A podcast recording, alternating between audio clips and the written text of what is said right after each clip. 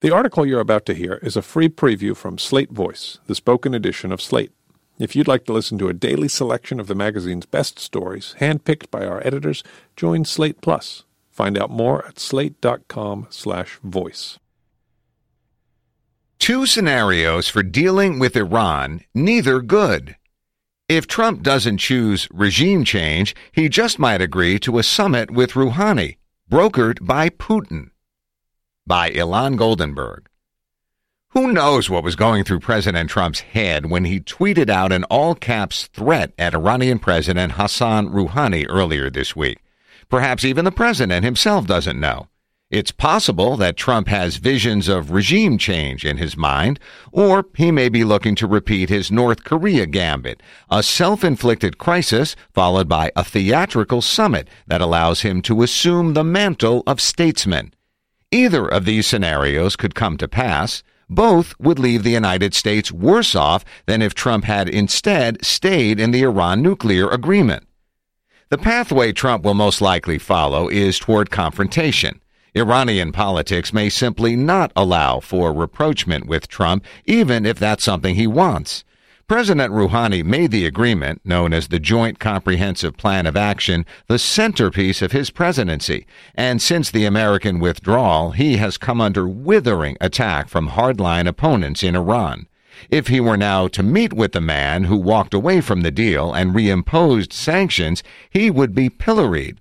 Iran is certainly not a democracy, but factional politics exist and put limitations on its politicians. As for the Trump administration, it may also be less motivated to pursue a high profile summit with Iran than it was with North Korea because it sees a more appealing alternative.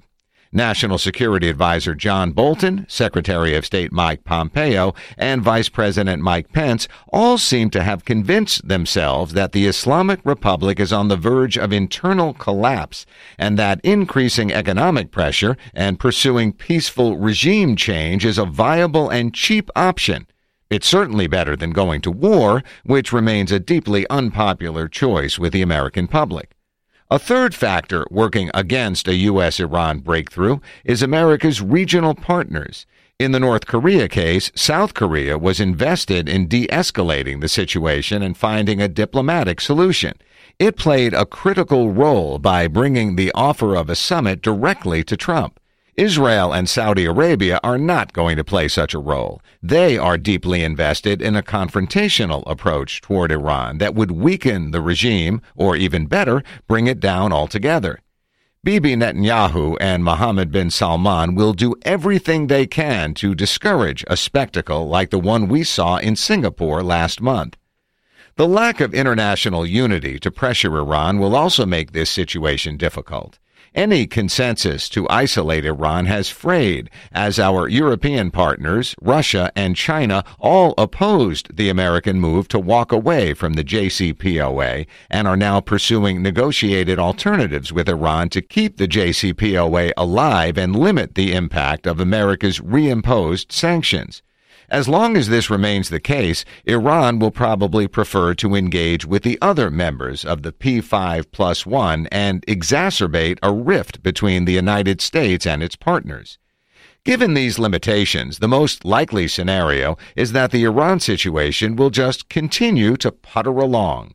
The Trump administration will try to induce regime change via sanctions, a strategy that is unlikely to succeed. And even if it does, it could bring unpredictable and not necessarily positive results.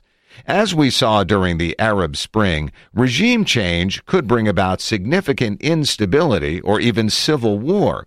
In the case of Iran, the most likely scenario would probably be the replacement of a clerical regime with one ruled by the powerful Islamic Revolutionary Guard Corps, with little change to Iran's foreign or domestic policy.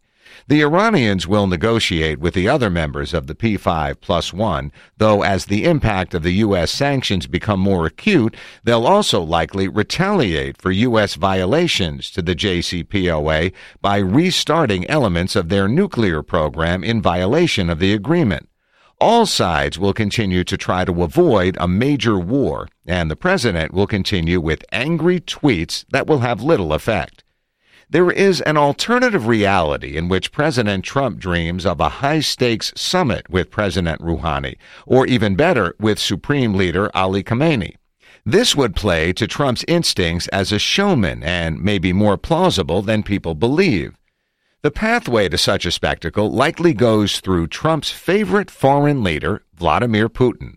One of Putin's strongest motivations is to present Russia as an indispensable player on the world stage, a superpower at parity with the United States.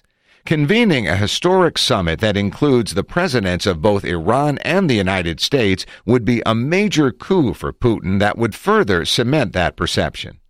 Russia also has an interest in preventing either a U.S. Iran confrontation or a nuclear armed Iran.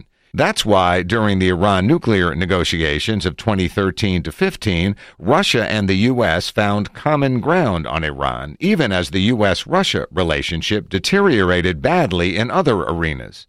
The Russians were a critical player. They often took the Iranian side and made things more difficult for the United States, but there were times in the negotiations when they also put the screws to the Iranians and succeeded in wringing concessions that none of the other players could. The Russians are also deeply invested in a successful end to their military intervention in Syria.